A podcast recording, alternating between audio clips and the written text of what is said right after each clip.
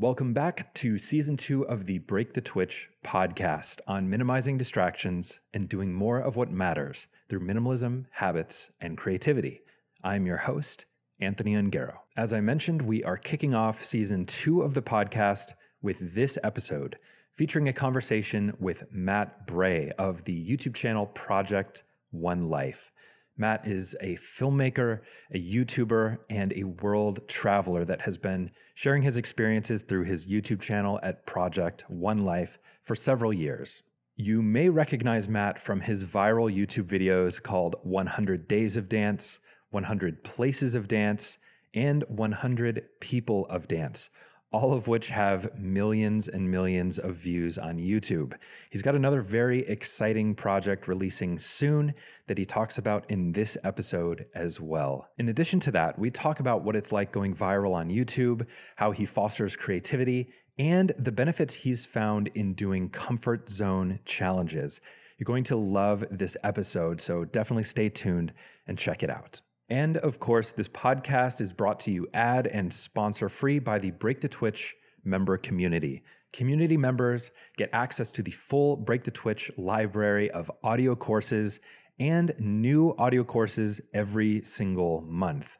In addition to that, there is a private online chat channel where we discuss minimalism, habits, creativity, and all things intentional living. In addition to that, New members get a 20 minute one on one call with me so I can show you around the place, show you the benefits, get to know you a bit, and get everything started. So, to join and learn more about the Break the Twitch member community, just go to breakthetwitch.com slash community. But for now, let's start the show.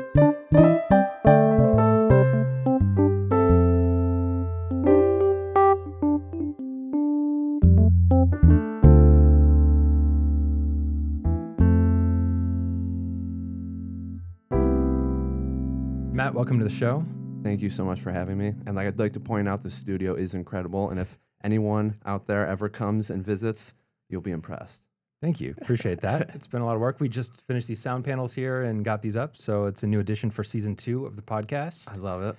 Very excited. Anthony was calling me earlier and I couldn't even hear him from the other room. So they, they work. They're working just fine. Yeah. And Anthony told me not to look directly into the camera, but I keep doing that every once in a while. I might throw a few of those in this podcast. It might happen. we'll see. So, Matt, it's kind of a funny thing that you're here because I like to kind of dig into the story a little bit of how I met the guest, if there's a bit of a story there. Yeah. I would love from your perspective, several years ago, Yeah. how you ended up at my house. That's a really interesting story because um, I was planning my first road trip by myself, and basically it was like a month long road trip. And I was going by myself, and I don't know anyone at any of the stops I was going to. So I was literally going on Reddit and asking people in the areas I was stopping, like, "Hey, um, is there anyone here that would like to help me film or just help me out in any way, shape, or form?" And I forgot what subreddit we were in. Do you remember what It was the Minneapolis subreddit. So Was it? it? It was a. It was the local. it's the local Minneapolis Yep. subreddit. Okay. And I, I, didn't I don't even remember what I posted, but I just remember you responded and you were like, "Hey man, like I'm in Minneapolis. Um, would love to show you around, like give you a place to stay." You're like super nice. And I was like, "Oh, this guy seems really cool." So I messaged you, and then weirdly, you're just like, "Yeah, like no problem whatsoever. Like you can come on over." And then during the road trip, like I stopped here. And like the first thing you said was like, I've never done this before. Like Yeah. you can't like when you messaged me, I was like, oh, this guy's got the experience. He knows what he's doing. But you're like, I've never done this ever, which is mind blowing. What I think was interesting was at the time I had just started on YouTube because this Yeah. would have been like 2015 ish, right? Yeah, it was after 100 Days of Dance, which was in 2014. So this was it was actually right when I uploaded 100 Places of Dance. I Mhm. just uploaded that, and then I went on the road trip. Okay. So this was right then. So it was 2015. Yeah. So we're gonna dig into that stuff too, but that's the hilarious way that that we met. You ended up coming here. We ran around, did some filming. Mhm. It's so weird that we met on Reddit too. I always forget that. I'm like, Anthony's a good friend. Like we've been friends forever, and also I'm like, oh wait, we met on Reddit. Like Yeah. what the hell? Who Of all places. Yeah. So, you know, it, it's through the power of the internet. There's a lot of good things that happen there, obviously. Yeah. Basically, you come hang out once a year Mhm. and shoot some stuff here. And uh, there's a project going on right now that that's pretty exciting that we'll Mhm. have to dig into a bit too. Tell me a little bit about YouTube because I know you've been doing YouTube for several years now. And uh, what was it that inspired you to upload your first video? So I always tell people this story because this is like the original Project One Life origin story. Mhm. Um, my friend Gene calls it the ten dollar popcorn story, and that's a great title for it. I was in going to college at DuPage, which is like this mediocre community college. Just I don't know what I was doing with my life. I was just taking general classes, um, working nonstop, just saving up money for I don't even know what. So I'd like ten thousand dollars in my bank account, not doing any, literally just playing video games and going to school, and like that's it. I didn't know what I wanted to do with my life. I didn't know what I was doing. And so uh, me and my friend Jack went to the movies one night and we went to see Harold and Kumar 3. One of my favorite foods is popcorn. And so we're sitting at the uh, concessions and I was just like debating. I'm like, do I want to spend 10 bucks on a bucket of popcorn? Like, it's so much, but I love it so much. I want to get it so bad. And um, really, like nonchalantly, Jack was just like, hey man, you only live once, just kind of like joking off the cuff. And I specifically remember having that moment where like time stood still, like my brain exploded. And I was like, holy shit, like I can't believe you do only live once. I was like, what what's going on right now? Like I I've just been wasting my time. I can't even decide if I want to buy ten dollar worth of popcorn. Like what is going on? And so I like freaked out and he's just kind of staring at me and I felt like I was standing there for like a minute having this like crisis. I like had a burst of energy. I like went to the counter. I was like, give me ten dollar popcorn, give me a huge drink, give me some candy. I'm like, what do you want? We're getting you something. So we like hooked up, had an amazing movie experience, and then like we went home, played ping pong, like talked about the movie, and I was just like still thinking about it. I couldn't get it off my brain. I was like, what is going on? Like, why, why have I been living like this? I have all this money saved up. I'm not. What if I died tomorrow? Like, what if I got hit by a truck? So that just inspired like me to create a bucket list. I, I was inspired by um, this show on MTV called Buried Life, Oh, um, which is a really old school show, and they like had a bucket list and crossed stuff off. So I was a big fan of that show. So I was like, oh, I could start a bucket list. That'd be awesome. Like do stuff I always wanted to do.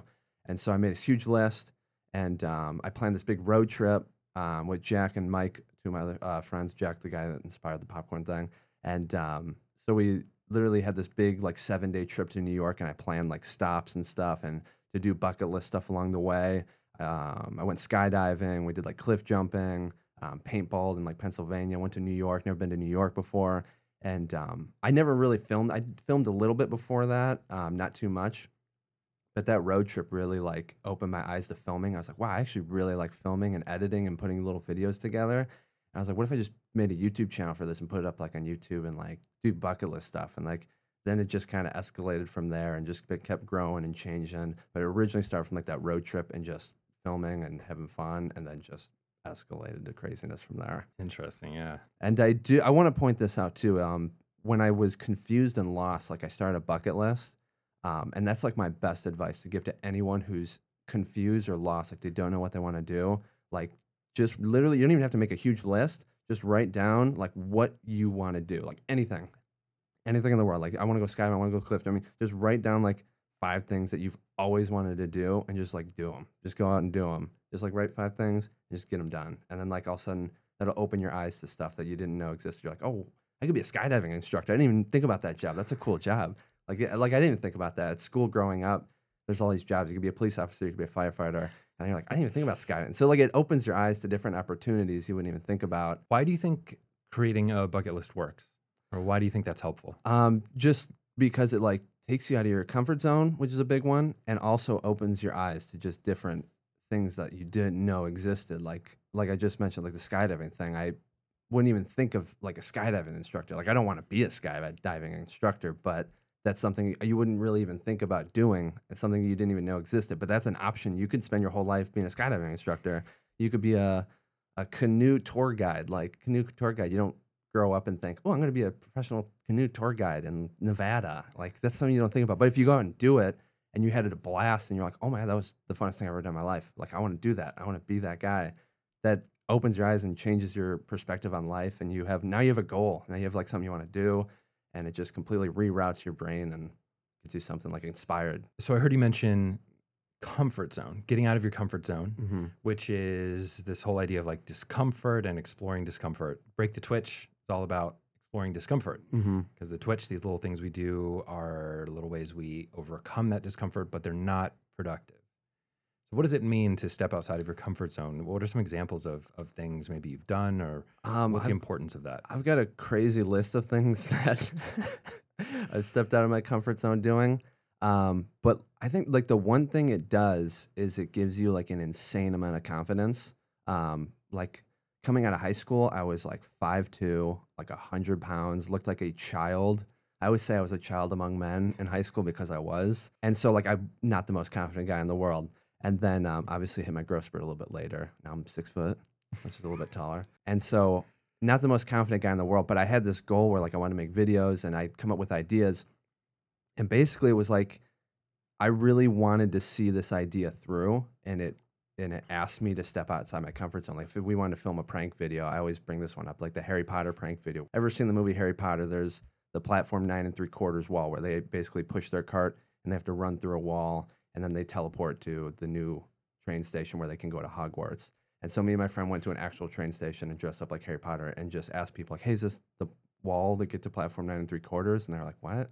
I'm like, "Oh no, this is it." And then you just run full speed into the wall and crash. It didn't work and just like wipe out. And you're like, "Why'd you do this to me?" and like it, it's funny because it makes us look like idiots, but it's extremely outside your comfort zone. But I mean, if you can do stuff like that, your confidence just like goes sky high. You're like, I don't care what people think about me. Like I look like an idiot. I'm letting millions of people online make me like they see me as an idiot, but I don't care. Like it's funny and it's it's cool. Stepping outside your comfort zone is just like the number one confidence builder. Like that's immediately where I tell people like your confidence is just going to go through the roof after Mhm. you start stepping out of your comfort zone a little bit. This has been a big thing for me too, uh, especially with YouTube, especially with uh, early on vlogging Mhm. and holding, being the guy Yeah. holding the camera up like this. Yeah. And and uh, I remember in one particular episode that I was shooting, uh, it was the first time I was kind of out and about holding the camera, and there was a woman out walking her dog Mhm. uh, in the opposite direction that I was walking, Mhm. and I go, "Oh boy, here we go!" and I'm just, I'm just gonna keep going. I'm just gonna hold up the camera and I'm gonna keep going. I'm literally narrating my anxiety Yeah. to the camera. And um, what happened was that she didn't look at me at all. She just walked past Mm-hmm. and kept going and didn't look back. I checked to see if she was like, "Whoa, that was weird." yeah. She wasn't. She couldn't have cared less. And that was all captured on film. is this moment for me realizing that we can't let what we think other people are going to think of us uh, stop us from pursuing the things that really matter to us. And, and- Exactly. and, that's the a big challenge because there are all these societal norms where there are societal pressures to Mhm. be a certain way, to do certain things that are probably a good, They're pressure. good. Yeah. but we also let that go too far, is what I found in my own life. Exactly. Yeah. I think taking, uh, pretty sure it was taking inspiration from you. I later did a video where I went to uh, Minnehaha Falls, which is this big national park uh, right by pretty Yeah. close to our house, and I laid down on the ground in public with. And It was a busy Saturday. Just sat there. it was so uncomfortable. I've always been so concerned about like what people Yeah. would think, like they're just going to think I'm crazy. Um, and I laid there for about a minute Mhm. on the ground with people passing. One guy literally stepped over me without even looking down. Didn't even bat an eye. Didn't even bat an eye. And then eventually, a really nice guy came over and just kind of kneeled down and was like, "Hey, are, are you okay? I just, I just want to make sure you're okay." Yeah. And I said, "Yes, thank you so much." And and I went over and told him what I was doing and explained. I was like, "Thank you so much for you were the first person that that actually Yeah. cared and came over and was like, "Hey, is everything okay?" So that was like a weird, genuine moment, but it also was this moment that I realized that none of these people hmm care. They're all too busy living their own lives, Yeah. and why should we let that hold us back? Um, and now maybe that's a silly example of comfort zone challenges because there are so many other ways that that people push societal comfort zones. uh, I, I think that's a perfect example because um, it's so weird and so different, but like it perfectly shows you, like you said, that people are just in their own worlds and they don't care. They're like, if I was walking in a park and I saw a dude laying on his back in the park and I saw he was okay, I'd just be like, okay, cool. Okay. Like, that's fine. like, I don't care. Like, that's literally all people are going to think about. Like, every once in a while, you'll get like a cool dude like that walk up and be like, hey, man, are you feeling good? Are you okay? Mhm. Like, that's pretty much all you're gonna get. There's never gonna be people like over in the corner being like, "Oh my god, you see that guy laying down? Oh, what a loser!" Like that. Yeah. It's like in the movies. And even if people did do that, I wouldn't like. What does it matter? You know? I recently had to, that reminded me, I recently had to think uh, for an exercise at a conference what would I want to tell my kids about the world if I had to just write them something Mm-hmm. and not be able to be there for them in the future? Oh, okay, yeah. I don't have kids yet, so this was a completely imaginary exercise. Mm-hmm. So I, I sat down and, and started writing some notes about what I would want to tell my future children about the world, about that. And that reminds me what you just said about the people laughing on the side. Um, is that if there's anything I've learned about the world, about life, happiness, this stuff, it is that you should always be the person dancing and never the person on the sidelines making fun of the person dancing Yeah. if you ever find yourself in that situation, change it, walk away from it Mhm. because it's the person that's out there dancing, that's having a good time, that most people are actually like, man, I wish I could just let go and Yeah. have fun too. They may be dancing crazy. It might not be a good dance, but they're dancing. Yeah. And, and that's how you live life. So, some of your biggest videos on YouTube mm-hmm. have been your dancing videos. Specifically, the first one was 100 Days of Dance, Yep. where you did the same dance routine 100 days in a row Mm-hmm. and filmed it. Yeah. The next one, 100 Places of Dance, Yep. where you did the same dance routine, maybe a modified dance routine, It was a different dance routine. Yep. Yeah. but in 100 different places, many around Chicago. Yeah. It's mainly Naperville and Chicago. Yeah. Okay. And then the third in the trilogy, 100 People of Dance. Mm-hmm. which I actually got to be in, Yeah. which is pretty exciting. I've had a few people uh, say, "Hey, did, Is are that you are you in this video?" Is that you? Like, yeah. No big deal. I got some cool moves. I Whatever. mean, it's you know choreographed, no big deal. Tell me about what went behind your first. Was that a bucket list item to do a dance video, or like how did that come about? So that wasn't a bucket list item whatsoever. Um, that was early on in my YouTube career when I had like six subscribers um, and like 10 views. And uh, literally, no, I, my parents didn't know about my YouTube channel. I didn't tell my parents about my YouTube channel. I didn't tell my friends about my YouTube channel too much. Like they, I would, they would notice me filming, but they never ask like, "Oh, did you make a video or something?" Like I would just make a video, upload to YouTube, and would- wouldn't really tell them. And so I was literally like sitting in my room. I was like, I need to um, I need a video that kind of I need something to explode. I need something big and unique and different, like a viral video. I was like, what's something that no one's done before? Like, what's something cool I could do? And I kept thinking about the um, one video where the guy took a picture of himself every day for a year. And I was like, oh, what if I kind of do that? And I'm like, okay, that's kind of a cool idea. Like, picture every day for a year. I'm like, well, no one's really done like a video every day for a year. I'm like, well, that's like a half an hour movie. I don't want to do that. That's too long. I was like, well, not a year, maybe like a hundred days. That's not too bad. I was like, what if I do a short clip for like 100 days? I'm like, well, what, I be, what can I be doing? I'm like, not really good at too much. I'm like, I was like, what if I did a dance? Like, what if I just danced every day for 100 days? I'm like, that's kind of cool. I'm like, whoa, what if I did one routine and it like, I wonder how, I like, I didn't know that would look cool. I was like, I'm going to go practice that. Like, immediately when I came up with that idea, I was like, I'm going to go film me just like doing a basic dance and I'll film it and change clothes, film it, change clothes, film it, see how it looks. I'll edit it. And I noticed it looked really, really cool. so you tested the idea first. yeah. Wow. Yeah, I like tested and I noticed it looked really cool. I was like, "Oh, that looks awesome!" So then I literally um, what moved my cabinet in the center of my room and then duct taped uh, GoPro so it wouldn't move, and I made sure it stayed glued there. And then I just made, I literally would like go up in my room for like a week and like make a routine. I would dance and like I'm not a dancer or like a routine maker, so I was just like literally watching movies and shows and writing down moves I've seen in movies and shows. And then I would practice at my room. I remember like one night my mom was like making dinner and I was upstairs trying not to like make a bunch of noise. I'm like, this is so awkward. This is so weird. I hope she doesn't come in right now. This is not cool. Um, and so eventually I had a routine and then I just started like filming every day. I would just, but like I would go to work, I would just hit it, spend a minute dancing in my room, stop the recording, and then go to work. And I just do that every single morning. It just became a routine. Just do that every single day. And I actually did it for 120 days. It was like four months, but um, 100 days sounds way cooler than 121 days. And then I finished that video and I showed it to my friend Mike, and he's like, dude, this is this could go viral. Like this is really cool. I'm like, okay, like it's cool, but it's not that cool. Like I've been editing it for like three months. I think it looks crappy now because I've seen it so much. I was like, whatever. And then um, the day I remember the day I uploaded because it was super crazy. My brother was um, in a jujitsu tournament, So I, I was home alone. My brother was at jiu- a jujitsu tournament with my parents. My parents were with my older brother, and um, he actually ended up winning the jujitsu tournament. Oh. And then um, I uploaded the video that morning, and then I posted it on Reddit, um, like in the afternoon sometime.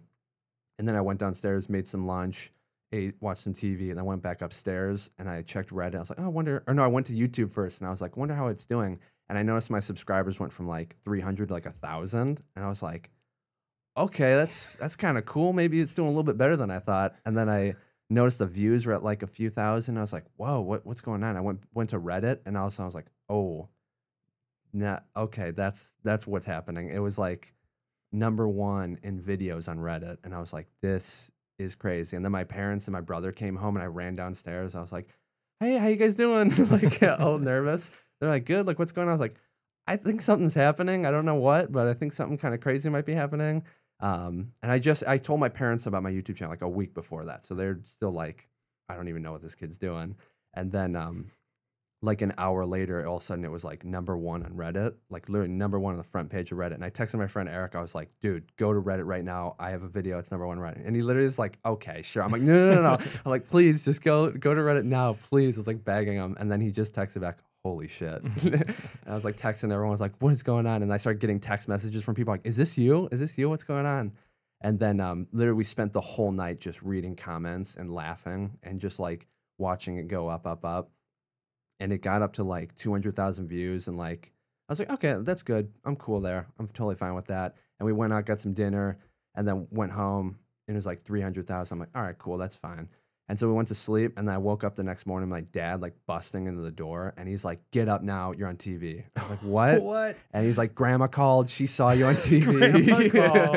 And I'm like, I'm like still like waking. I'm like, "Oh, what's going on?" And he's like, "You're on TV. Get up!" And then I like got up, went downstairs, checked. It was at like a million views. It was literally on the news. Um, subscribers were like at like twenty thousand now. I'm like, I was start freaking out and panicking now, and I'm like, I don't know what to do Yeah, what and then you get like Yeah. hundreds of emails and all these people are contacting you and and it's just chaos for like a week wow. but it, I- my, my favorite moment was um the night it was going viral like me my dad and my mom were just like sitting around the tv watching tv but like we were just refreshing our phones and refreshing the computer and reading new comments and we were laughing so hard of like reading all these people's comments like why is this where a weird pee stain on the carpet and we're like laughing so hard and like, it was just fun just like having that moment just like reading all these comments and stuff and Mhm. but yeah it was pretty much pure chaos for a week or two because that video went like crazy viral One of the things that I experienced after I had one thing that did moderately well. Mhm. Now, I've never had a video get a million views or things like that, but I've had certain posts, things like that, that will do a lot better than others. Mhm. And then some of them will be complimentary in the sense of like, people will say, Oh, this is the best thing you've ever written. yeah Uh, and in a lot of ways, that was the worst thing that could possibly happen to me uh, for my for my uh, creativity hmm because then I felt an immense amount of pressure to do something as good or better. yeah And instead of just getting back to creating, I got stuck. Mhm. And that's something that I, I think I've generally overcome now, just the pressure of just like, nope, you just show up, you, you create and move forward. yeah But like, did you feel that at all? And what was that like after having that first video blow up? And then you're like, now what? That's a really good question because I'm trying to go back and remember because I've gone through so many like hurdles and hills throughout the YouTube career. And I'm trying to remember like what my mindset was back then. Mm-hmm. Because I remember my first video after 100 Days of Dance was like a month later. And it was like a video of me smashing stuff with a sledgehammer. Like me and my friends grabbed a bunch of stuff from the trash and smashed a bunch of stuff in my driveway.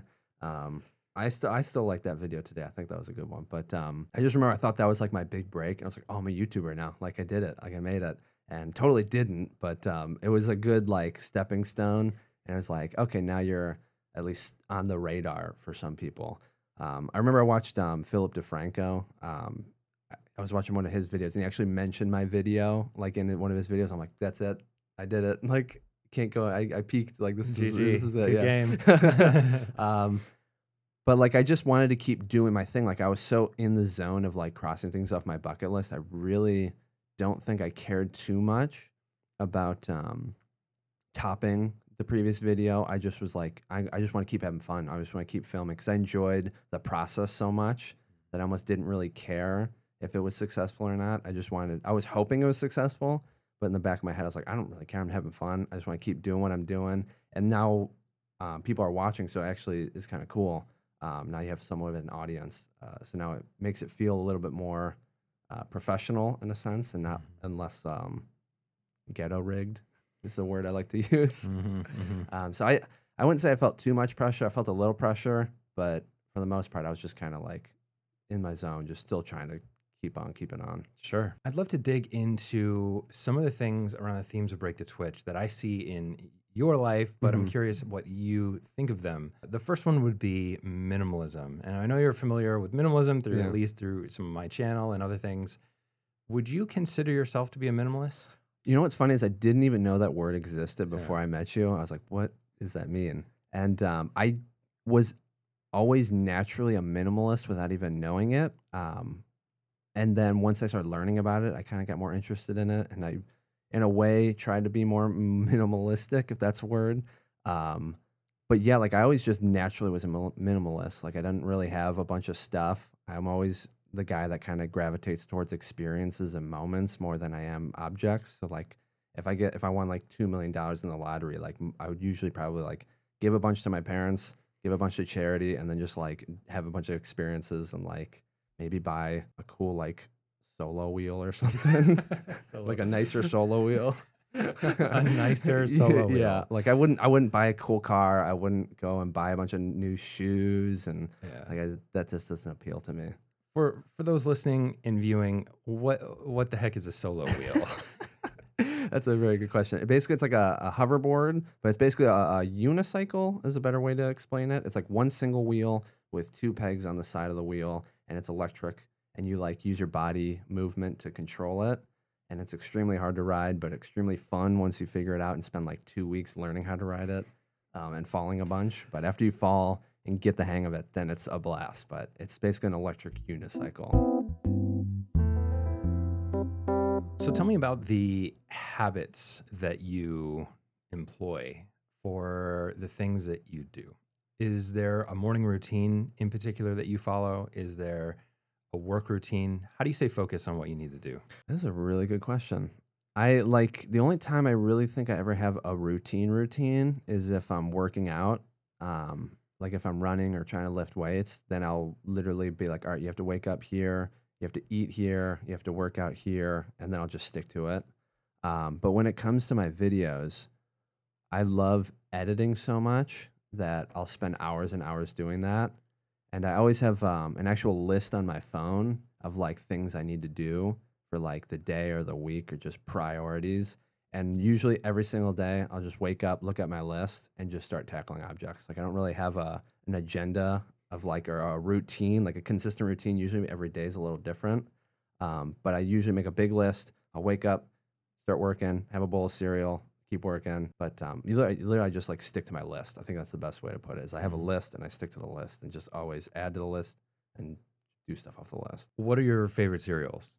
Ooh, um, I used to love Honey Nut Cheerios with a passion, but I ate them every single day before I ran a marathon, and now I hate them. Like I can't eat them anymore. But I love like Cocoa Puffs, Cinnamon Toast Crunch is a classic. All those weird fruity like nine year old cereals are like my go to. I used to eat cereal every single day of my life, pretty much from the time I was able to make my own choices around breakfast foods. Yeah. Uh, probably starting at I don't know elementary school at some point, or you know Mhm. fifth grade maybe, middle school through college. Yeah. I'm pretty sure I ate cereal every single morning. I, I do that. I eat cereal pretty much every morning. I was actually gonna make a cereal video, and I still might, but that's that's for future videos. Yep. I uh I I stopped uh probably in the last I don't know, 5 to 8 years Mhm. uh eating cereal at all. And now I don't eat cereal at all. Oh Uh, wow. I know, massive shift. And I just found that the basically it's a ton of sugar. Yeah. That's what I live off of. It's a ton of sugar and I don't respond super well to sugar. And so I'm I'm eating a lot of like salads and protein and random stuff.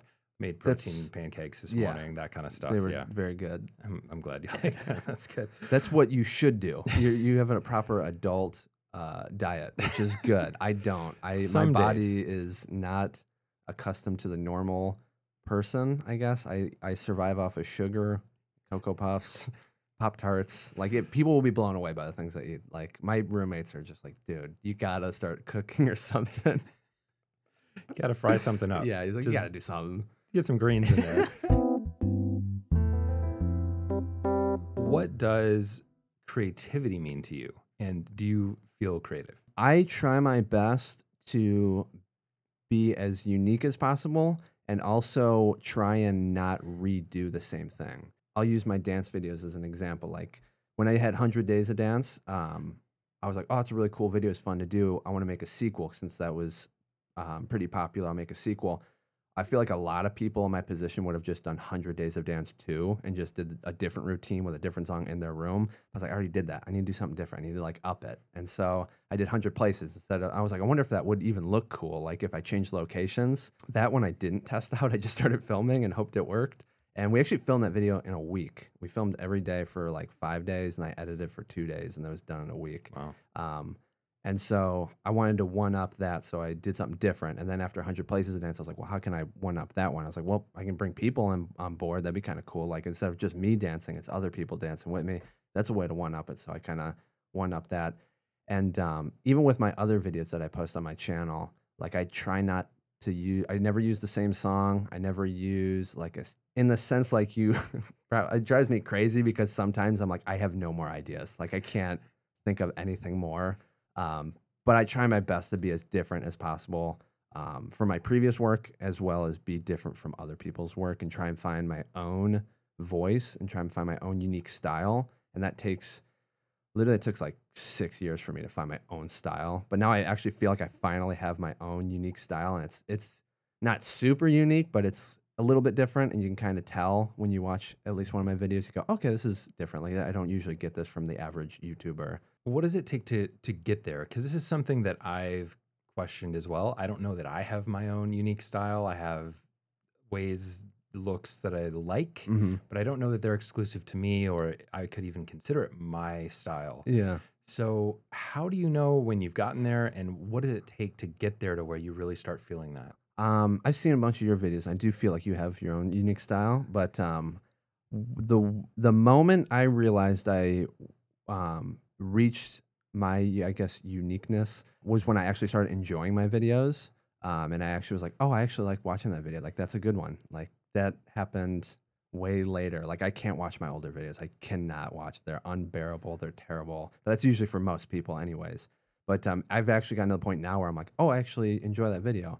I won't say that when I'm uploading and done ed- editing, editing because like I've watched it a million times now. I hate it. But after like a month or so, I go back. I'm like, oh, that was awesome. Like I see old moments and old memories and stuff. Um, so for me, it was like the moment when I was watching some of my old videos and going, oh, I actually kind of like that. And I don't see that on other YouTubers' channels. I made this video called like Create a Game, like really early on in my career. And I used like basically the exact same like song that Devin Supertramp used, like same shot. I tried to get like same shots.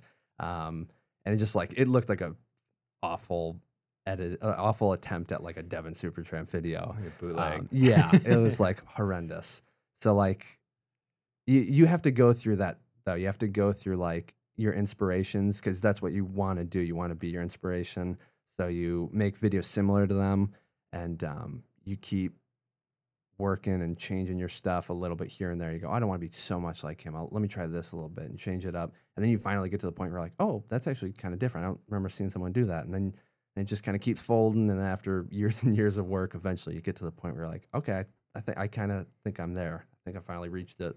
Mm-hmm. Tell me about the uh, the penny story, because this is one that that is fascinating for me, and it became a video. Yeah. But it just a lot of the timelines for the videos we do here on Break the Twitch are like well the podcast, right? It's a recording session.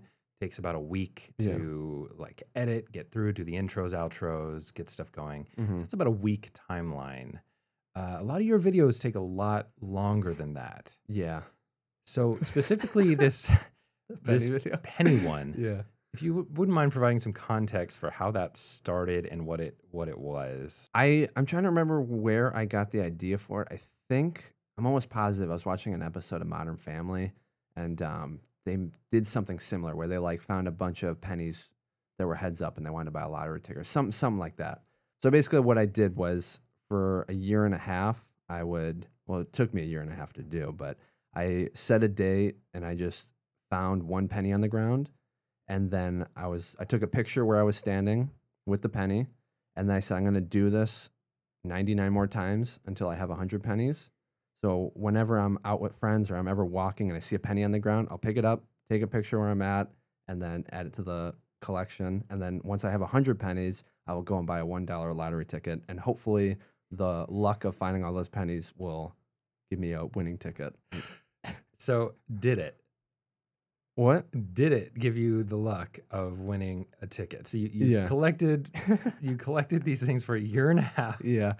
in the name of making a video of doing this thing. Mhm. And what ended up happening? Um, well, then I dressed up in Lucky Charms too. Like I had a lucky bracelet and like a lucky belt because I was like, well, if I'm gonna go with the luck angle, might as well go all in with it. So I decked out in luck gear, and we went to the gas station, bought a one dollar ticket with a hundred pennies, and the dude didn't care. Like I was dressed up like a leprechaun, and he was like, I, I don't care. Like he Not didn't even the cra- an- he didn't even ask us any questions. like not even the craziest thing I've No. seen today. No, yeah, Yeah. exactly. Like I, I- we, I, I was like counting the pennies for him. He's like, I don't, just give me the pennies. Like, you know, you don't have to count them. You're good. Oh, and so he just took the pennies, like, all right, here you go. And he's like, all right, okay. And then we left, went home, scratched it, and I assumed I was gonna lose, so I had a backup plan, like to make because you can't just like have that whole video like this building anticipation. It's like, oh, lost. You know, I had to have something like at least funny at the end.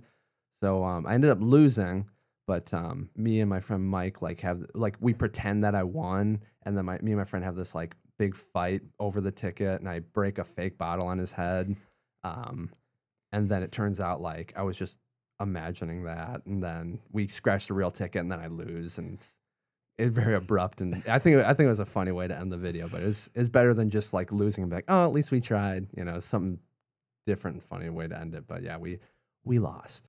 It's okay. it's really about the journey. Yeah. Uh, they say, you know, rather than the destination. It was cool because we I had a hundred pictures over the year and a half, and so like it was random moments I like forgot about. Where I'm like, oh yeah, I remember going grocery shopping with my grandma. And I took a picture of my grandma. Like we found a bunch in Vegas. I was like, oh yeah, we were like we were in the, with that crazy cab driver. Like I found one in his car, and um, you like go back, you see all these little moments. You're like, oh shit, I forgot about that. So it was a cool collection to have those, Yeah. even though we lost. Still upset. Uh, still, still bothers. I can tell there's still some anger or uh, some disappointment. in because. I, I like if if we won, like we actually won, I had all that evidence. Like you won like ten thousand dollars. Like oh, I have another vial ready on the bank. That's that's perfect. But that's okay. That's okay. So, what would you say is important to you? Friends, family, and happiness. That's another big one. I always put like happiness first, and I go like, what would make me the most happiest, and what would make other people the most happiest. And so I always just that's like my life. I just that's number priority numero uno. Um, and it's been working out for me very well. So I just stick with that. and I love my family and friends. You know what's funny as well? Um, my my friends are pretty much all from when I was like five. Like I don't remember. I don't other than you and like maybe like two other people. I don't have too many friends like good friends where I met them like in college or after high school or I was like all my friends are like from when I was like five or six. It's like I just stuck with them. I was like I was like oh we're friends now. This Ride or is- die, Yes, yeah. this is this is gonna be a long one. Uh, I wouldn't say that's a bad thing. You know, you uh, have long term friends, and those are the things I've noticed too as I get into my 30s and into my mid mid 30s. Mhm. Uh, people kind of are more tied into their family units. They're more tied into uh, their partnerships, depending on you know married or not or whatever. Yeah. And it it's uh, it seems like it is harder to build those types of friendships. It is, so yeah. gotta hold on to the ones you got. Exactly. Yeah. What advice would you give to someone who wants to start doing something like YouTube or music or whatever? Like, what would be your just kind of stepping stones for them that you would offer as as advice for getting started? Um, basically the first advice that came to my head when you asked that question is just start making stuff immediately as make make as much as you can. Like look at other people's stuff find out what you like and just keep making it and understand that all your videos are going to suck for like 3 or 4 years. And you just have to accept that but in the back of your head just try and get better. Like just try and top the previous one. That's my motto just always try and top the previous one because you're going to make a video and you go, oh, the audio is crappy there. Like, all right, I, now I know how to fix it. It's just failing and learning, failing and learning. And that's all you do for a while. And the more, I mean, the more videos, I take like forever to make my videos. So, I mean, some people will probably go through the process a lot quicker. If they're making videos like every day or every week, I mean, within like six months, they're like, oh, I can know, I know how to make a video now. Like, I know how to make an actual video. The audio's good, video's in focus, lighting's mm-hmm. good. Um, so just literally make videos and then rewatch them and look at them and go, what did I do wrong? Okay, that's that's wrong, then just fix it and then do it again. The rewatching is often painful, mm-hmm. but it should be, is what yeah. I found, right? I didn't start figuring out a lot of this stuff until I was 70 videos in, like quite a few videos in. Yeah. And for me, I still have a long way to go because I look at other creators on YouTube who uh, have been filmmakers for 10 years or other people that, that have been doing this for a long time. And I see it and I'm just like, man, that's so clean. And and I, I look at it and I realize that I still have so far to go with this. But I will say that compared to the first video I ever made, in terms of lighting, sound, things like that, I'm really focused on that. And and mm-hmm. it's it, it's rung true. It is just try to make it better than the last one. Mm-hmm. Just run your own race yeah. and do it. So yeah, that's good advice. The other advice too is don't ever um, what's the best way to put this? Like don't ever be jealous or be jealous of like other people's accomplishments for what their age is. Like there's 19 year olds that are like billionaires now. Um, like, and you go, oh, I'm I'm 25. I don't I don't even have a thousand dollars to my name. It's like don't even think it. Like just focus on yourself, focus on your world, and you you like don't even bat an eye at those people. And then before you know it, all of a sudden you're like, oh, I'm actually doing pretty good. Like I grew a bunch like this year. I'm doing really well. And I was like, oh, I didn't even think about those people. Those people are way above me. But if you don't think about them, you don't even worry about them. That's the best advice I could give. Don't like I've done that before where you go, oh man, those people are exploding. My channel sucks. I'm like, oh man. It just it, it does nothing except bring you down. Yeah, it's uh it's tough. Yeah. And walking the line between comparison for artistic growth and comparison for making yourself feel terrible is a very thin line. Yeah. Uh, because you can seek inspiration from the greats. You can seek inspiration from those that have been doing things longer than you for whatever reason. But uh, if it starts to make you feel bad, you got to just unsubscribe. Mm-hmm. Uh, you got to just back out of yeah. it. You got to just back Find, out. Yeah. I love Just that. back out. Back out. uh, because really it's about doing what it takes for you to make your thing. Yeah. Right and uh, and sometimes it's harder than than not. So Matt, tell me about what you're working on right now, what you have coming up.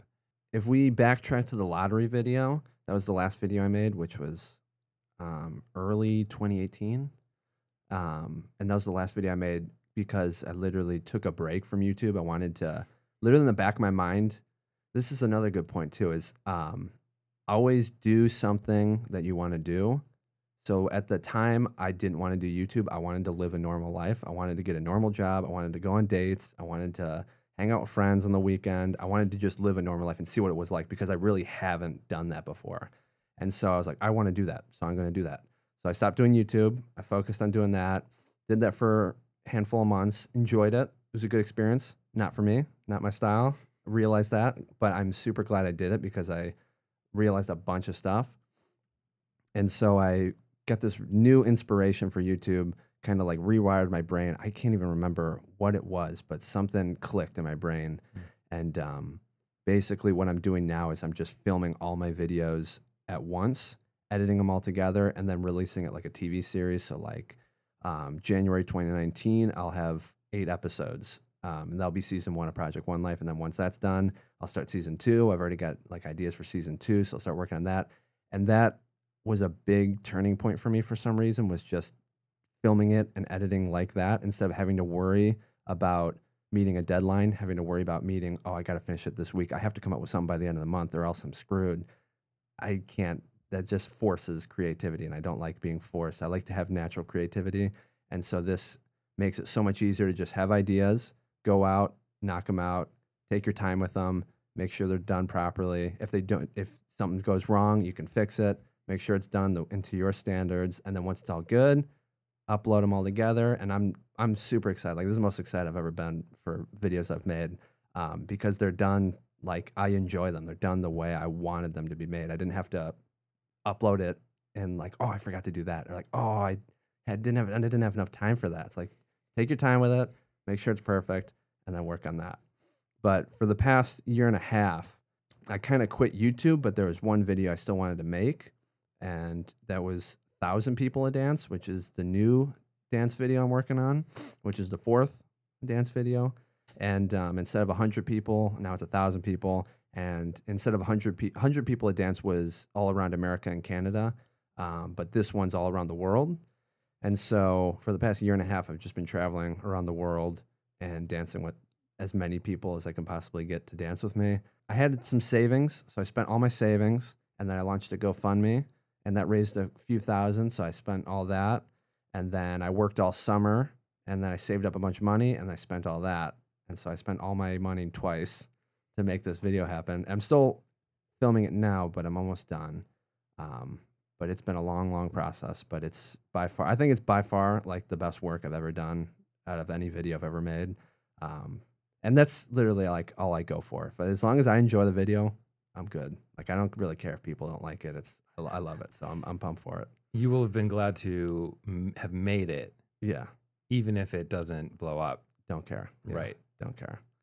Yeah, um, and it's awesome too because like with this video, since I've been filming it for so long, each clip of me dancing in different locations is like a different moment in my life. So I can go back and see like, oh my god, like I forgot what I for, totally forgot like what my mindset was then, and oh I forgot about those people. I was dancing with those guys. They were the nicest people in the world. Oh my god, my trip to Chile. I forgot about my trip to Chile. That was insane. Um, I've been like, I've been to so many places. It's now my brain's like starting to melt just because I can't even straight. I feel like it's hit had a, a toll on my memory because I can't even remember a bunch of stuff that's happened. But so the, it's a good uh, video because it reminds me of the things that's happened. Yeah, it's one of the nice things about video. is- Exactly. Is, the the snapshot Mhm. of the memory. Um, one place where minimalism does not really apply is that we keep all of our footage. So uh, all of this original footage from these interviews, we store all of it, and it means we buy a, a lot of hard drives and things Mhm. like that. But um, all of the vlogs, all of the different things, it's so awesome to be able to flip back to a certain time in your life Yeah, and uh, because it's all digital, it's compact. It's not like we're you know having boxes and boxes of tapes in your closet. Like, which Right. one is it? right. It's a lot better these days. Yeah. and and I just love that. It's just one of those aspects. It's like a memory book, but um, but video, and you can actually transport back there. That's one of the magical things about it. That's so awesome. That's cool. So you uh, have this new project coming out. Do you know how many countries you've been to over the last year trying to do this video? Um, on my budget, I think I've done a pretty good job of traveling to as many countries as possible, and I think it's at about 15 total, Mhm. um, which is decent because I film a bunch in each country. Um, I think it's around 15, maybe 16, 14, 15, 16. And I think my favorite places I've gone to were um, Japan, Amsterdam, and uh, Peru. I went in Peru and saw Machu Picchu. Nice. Um, and Peru was like the first time I felt like fish out of water because I got there and it's like you feel like you t- time traveled 50 years back Hmm. and like not a lot of people speak English there. And, like I went to the hotel and the person's like, hello. I'm like, hi, do you speak English? Like, no, nah, not even a little. I'm like, okay, um, I'm Matt. I stay here one night. She's like, don't know what you're saying. Oh, wow. I was like, um, one night, and she goes, "You stay here?" And I go, "Yeah, yeah, yeah, yeah, yeah that's it." I was like, "Stay here one night," and she pulled my name up. She was like, gave me the thumbs up. I'm like, "There we go, got that out of the way."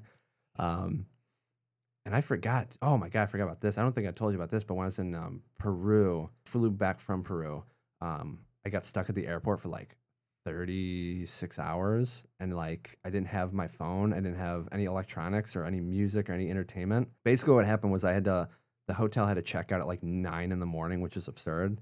And so I didn't have any plans for the whole day. My flight was at like five, and um, I was already super tired. And I'm like, you know what? I don't want to waste any more money doing something. I'm just gonna go to the airport, just suck it up, just say this is gonna be a waste of a day, but I just want to go home now. I'm just gonna accept it. Like I'm just gonna have a long day at the airport. I'm okay with that. So I went to the airport, sat there, waited till five. Flight gets delayed, totally fine. And then eventually, um, we got on the plane, and I was in Cusco, so I had to go from Cusco to Lima, Peru. And so flight took off at like six, gets to Lima, Peru at like seven. So now I'm at the airport at seven, and then my flight leaves at midnight. And so I was like, okay, just have to go get some food, chillax for a little bit, and then I'm heading home.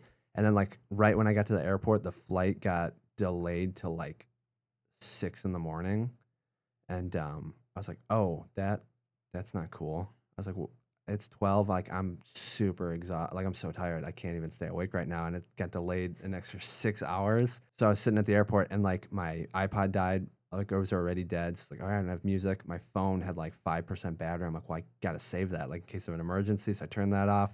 My kindle was dead and like that's all i had and like i had a, a nintendo that died i had no entertainment and i had to kill six hours um, and it was basically like 10 at that time because I, I got there like 7 and so it was 10 p.m. and I had to kill was it eight hours, eight till 6 Mhm. and I had no electronics, no music. So and that airport is tiny. There's nothing to do there. Like there's no, you can't go outside. It's like pitch black. Um, you're in the middle of nowhere. There's no like, there's like two food stands. There's like Subway and like Papa John's. And so for something fun, I would just every like two hours, I would take a Papa John's break, and I would just go get one slice of pizza at Papa John's just for entertainment purposes um, not because I was hungry. And so I literally spent eight hours walking in circles, just thinking for eight hours. And like, it was the weirdest moment of my life because I was so gone. I was like a zombie. And like, I remember having a moment where I was like, I should just become a DJ. Like, I should just quit life, become a professional DJ. And I started like for an hour was thinking like my name, like what music I would do, what venues I would go to, and like I had this whole like world about being a DJ for like an hour, and that was at like two in the morning. But the thing was, I couldn't go to sleep because I didn't have an alarm to wake me up. So if I slept through, I would miss my flight. So I was like, I can't. Re- I was so tired. I was like, I'm gonna sleep, and if I go out, I'm gonna be out for a while. Like I can't risk that. So I would just like slowly begin become more and more sleep deprived and just crazier and crazier. And they just walked in circle. The airport was so tiny. I would walk in a circle. I walked pretty much everywhere in like four minutes, five minutes. And so people were like sleeping because they could wake up and have alarms and stuff. So they're just people were just watching me, just walk in a circle with my backpack and just staring. And I just did that for like eight hours. And I don't I don't remember much. I don't remember how I did it, but I did it. And then the second I got on the plane, I passed out and woke up on landing. Do you uh have you ever meditated or do you meditate at all? I would say I tried one time in my room, like sitting down, and I was like, that was kind of cool. Like I, I was relaxed, breathed properly and everything. But um, I don't really meditate. But I, ever since school, growing up, I've hated school my entire life with a passion. I've always hated school, and so I'd always zone out. And I'm just gotten so good at zoning out that like it's entertainment for me. And so now I just like can zone out. And I- in a in a way, it's like meditating. Um, it's like a form of meditation. So what I do is meditate like ten times a day.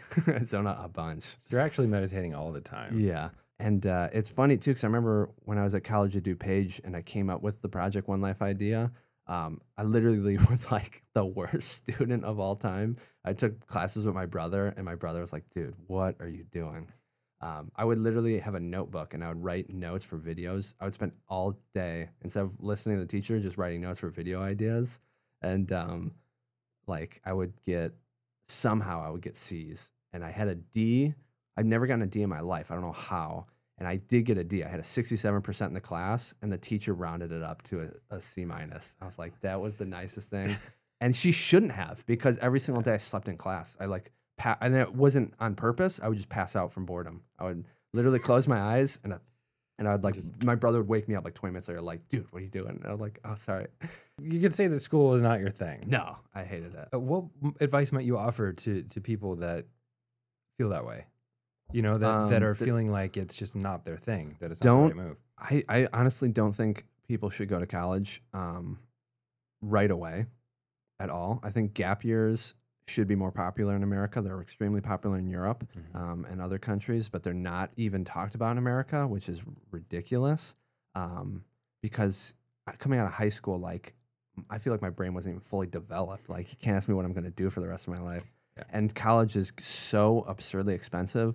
Like it's a joke now. People go there, spend all this money, now they're in debt, and now they don't even like what they're doing. It's like now you're stuck. Like Mhm. I didn't go to college. I spent zero dollars on college. Um, and this goes back to like, I put happiness first. So I didn't like school. I was like, I don't care. I don't want to go to school. I'm not going to go to school.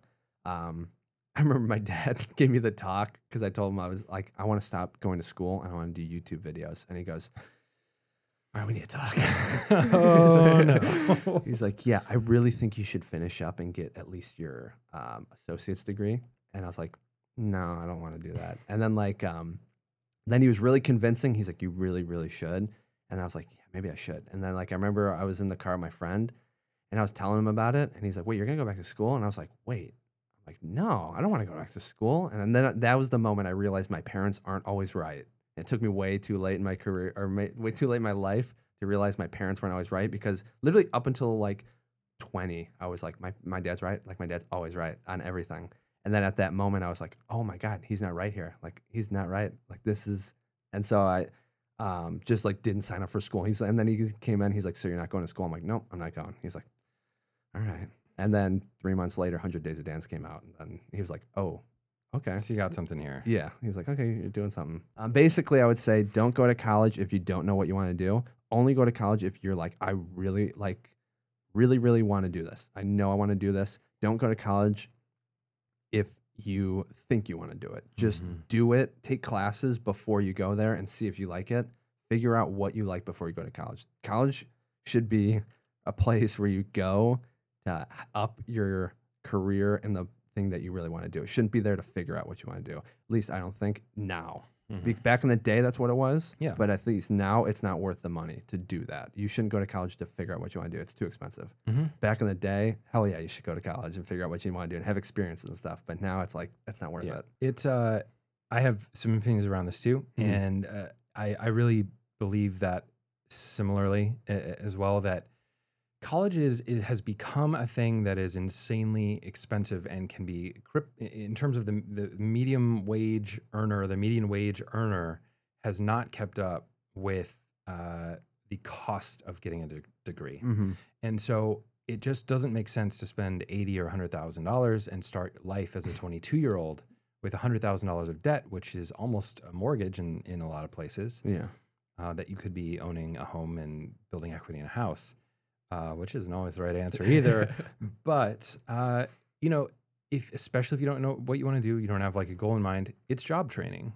I mean, that's what college was set up to do to Mhm. prepare people to enter the workforce, and uh, it's an investment. So if you think of it, start thinking of it that way, uh, yes, a lot of corporate jobs, most corporate jobs have that checkbox where it says you need any, almost any college degree. You just need a degree to do it. yeah. But again, that you know, is that the best option? Is that the direction you want to go? Uh, I don't know. It, it- I think the gap year makes a lot of sense. I think we need to look at it more as job training uh, because I know a lot of younger people as well are also not. They're going spending tons of money to be there and not even taking it seriously. Yeah. Um, and there's an argument. Gary Vee always talks about this about like go have a blast, like enjoy college, just don't worry about it, and then figure it out later. You know, in, Mhm. in your 30s, he's all about like oh, in your 30s you can hustle, you can grind, you know, do a startup, whatever. so there's obviously varying opinions about this, but but at this point, it just seems like it does. It, if you don't have a specific outcome in mind, uh, there is a lot of growth opportunity, but maybe wait, maybe wait a year or two. Who Yeah. knows? There's a bowl over there, and we have questions from previous guests. oh, there's a bunch in here. Yep, in this bowl. Uh, so what you're going to do is pull one out, Do I get to write one? and you will get to write one at the end of the episode. and Yep. can it be anything? It can be anything you want. You have to put your name on it though, so you will have to Ooh. assume assume credit. But uh, go ahead and pull one out, and uh, let's do it. um, YouTube viewer Angela K.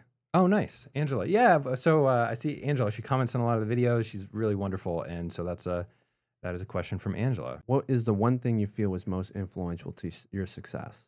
Um, growing up, my dad was very, very strict. Like he taught me discipline. Um, and I love my dad. I get along with my dad now. It's it was funny um, to have that like growing up. He was my dad, and now he's like kind of my friend. And it was just that weird crossover stage where it's like, are you gonna yell at me or like where are we? Yeah, where are we here?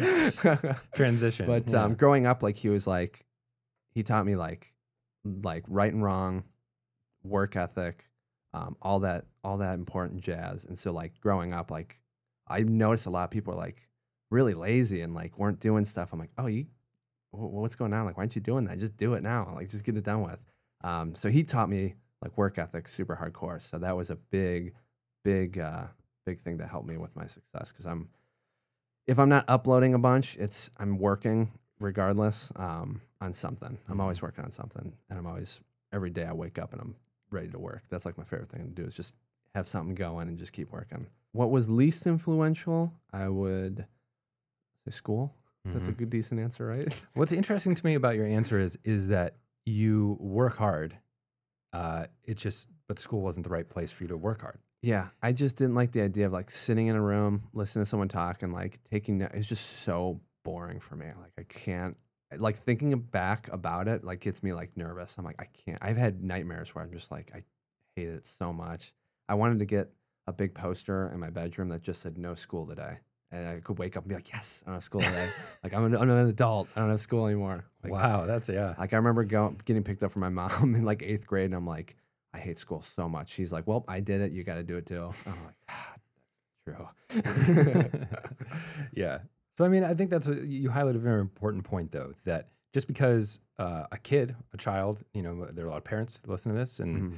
just because uh, a kid is not maybe excelling in school in a particular way, never have there been more opportunities for self-selection Yeah. in the creative process now. If you can put something out, there's more opportunity for kids like me, Yeah. for you, to make a difference, to put themselves out there, do something different. I think it's also important to note. I think you should go to school at least through high school. Mhm. Um, that you should like that shouldn't even be a question. Like you should just Co- just cosign, yeah, cosign. like yeah, like I, I knew I hated school, but I was like, I have to get through high school. You can't what you can't drop out of high school. Like that's not cool. Mhm.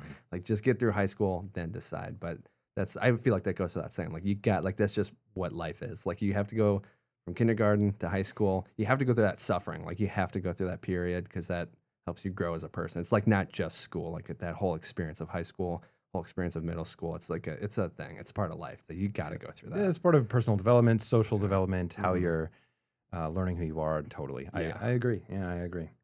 So, where can people find everything that you're doing? Where can people find your stuff? Um, the only two things I use are YouTube and Instagram. I don't really use my Twitter or Facebook too much, but if you just go to Project One Life on YouTube or Instagram, my channel will pop up. Matt, thanks so much for coming on. I'm so glad that we were able to sit down, do the podcast, and uh, best of luck with your newest videos, newest Th- stuff. Thank you so much. This is my first podcast, so I'm I'm very happy. I'm going to look back on this in the future, and I'm glad this was my first one. Thank you. Thank you.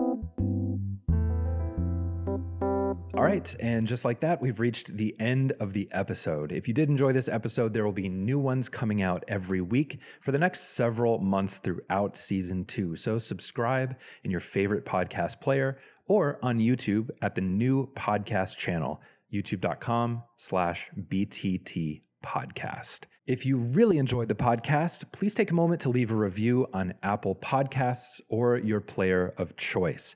It would mean the world to me if you did that, and it really does help get the word out about podcasts like this one. So thank you so much for your time. Hope you have a wonderful week, and we'll see you in the next one.